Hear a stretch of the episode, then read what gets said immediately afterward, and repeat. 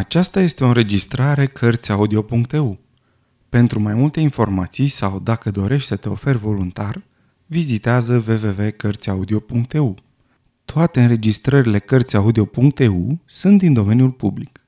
Herbert George Wells Omul invizibil Capitolul 5 Spargerea de la sediul parohiei Datele asupra spargerii de la casa parohială ne-au parvenit prin amabilitatea vicarului și a soției sale. Lucrurile s-au petrecut la o oră înaintată din noaptea spre Rusalii, sărbătoare în cinstea căreia la Aiping are de obicei loc o festivitate la club. Se pare că, în liniștea aceea adâncă dinaintea zorilor, Mrs. Bunting s-ar fi trezit dintr-o dată cu impresia certă că cineva deschide și închide ușa dormitorului. La început nu l-a deșteptat pe al său soț, ci a rămas în pat trăgând cu urechea. Deodată desluși lipăitul unor picioare goale care veneau dinspre camera alăturată și străbăteau coridorul, îndreptându-se spre scară. Îndată ce se încredință că nu s-a înșelat, îl scură pe reverend Mr. Bunting cât putu de repede. Părintele nu aprinse lampa, ci punându-și ochelarii, halatul doamnei și papucii de baie, ieși în ușă să asculte. Auzi limpede cum cineva bâșbâie pe la pupitrul din odaia lui de lucru de la parter. Apoi, un strănut strajnic făcu să cutremure pereții.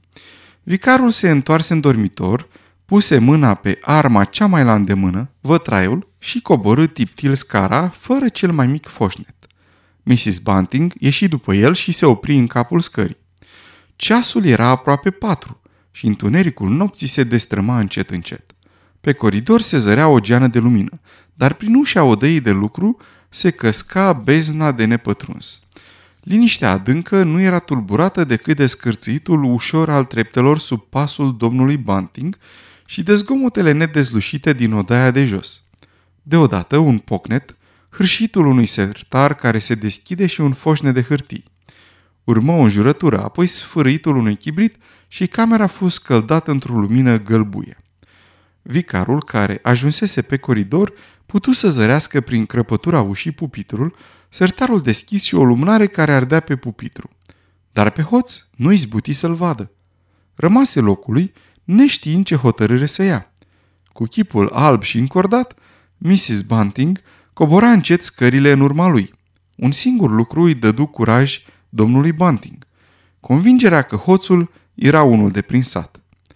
Un zornăi de monede înțeleseră că hoțul dăduse peste banii pe care îi țineau pentru gospodărie, cu totul două lire și ceva în monede de aur.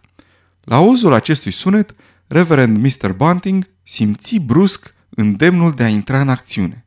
Strângând cu putere vătraiul în mână, năvăli în cameră, urmat îndeaproape de nevastă sa. Predă-te!" strigă reverendul cu o voce fioroasă. Și se opri înmărmurit. Odaia era cu desăvârșire goală.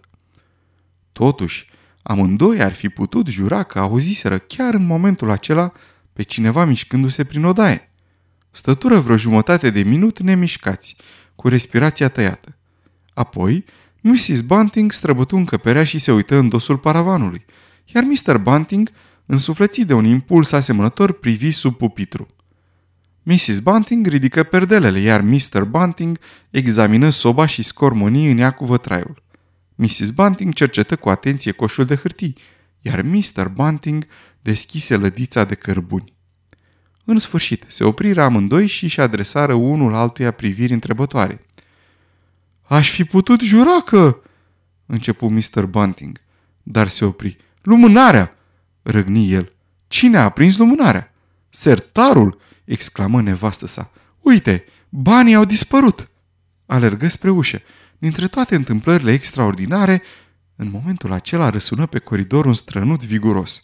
Dă dură buzna afară din odaie, dar tocmai atunci ușa de la bucătărie se închise cu o buvnitură zdravână. Adă lumânarea!" ordonă Mr. Bunting și luminează-mi drumul. Auzirea amândoi un zângănit de zăvoare trase în grabă. Când a împins părintele ușa de la bucătărie, tocmai se deschidea ușa din fund, lăsând să pătrundă înăuntru lumina cenușii a zorilor, care se așternea peste tufișurile întunecate ale grădinii din spatele casei. Mr. Bunting era sigur că nimeni și nimic nu ieșise pe ușa din fund. Și totuși, ușa asta s-a deschis, a rămas un moment nemișcată și pe urmă s-a trântit la loc. În clipa aceea, flacăra lumânării pe care o adusese Mrs. Bunting tremură, orbindu-i cu pâlpâirea ei jucăușă. Trecu mai bine de un minut până când intrară în bucătărie. Încăperea era goală. Au zăvorât la loc ușa din fund, au examinat cu atenție bucătăria, cămara, spălătorul și în cele din urmă au coborât în pivniță. Au scotocit toată casa, dar degeaba. N-au aflat pe nimeni.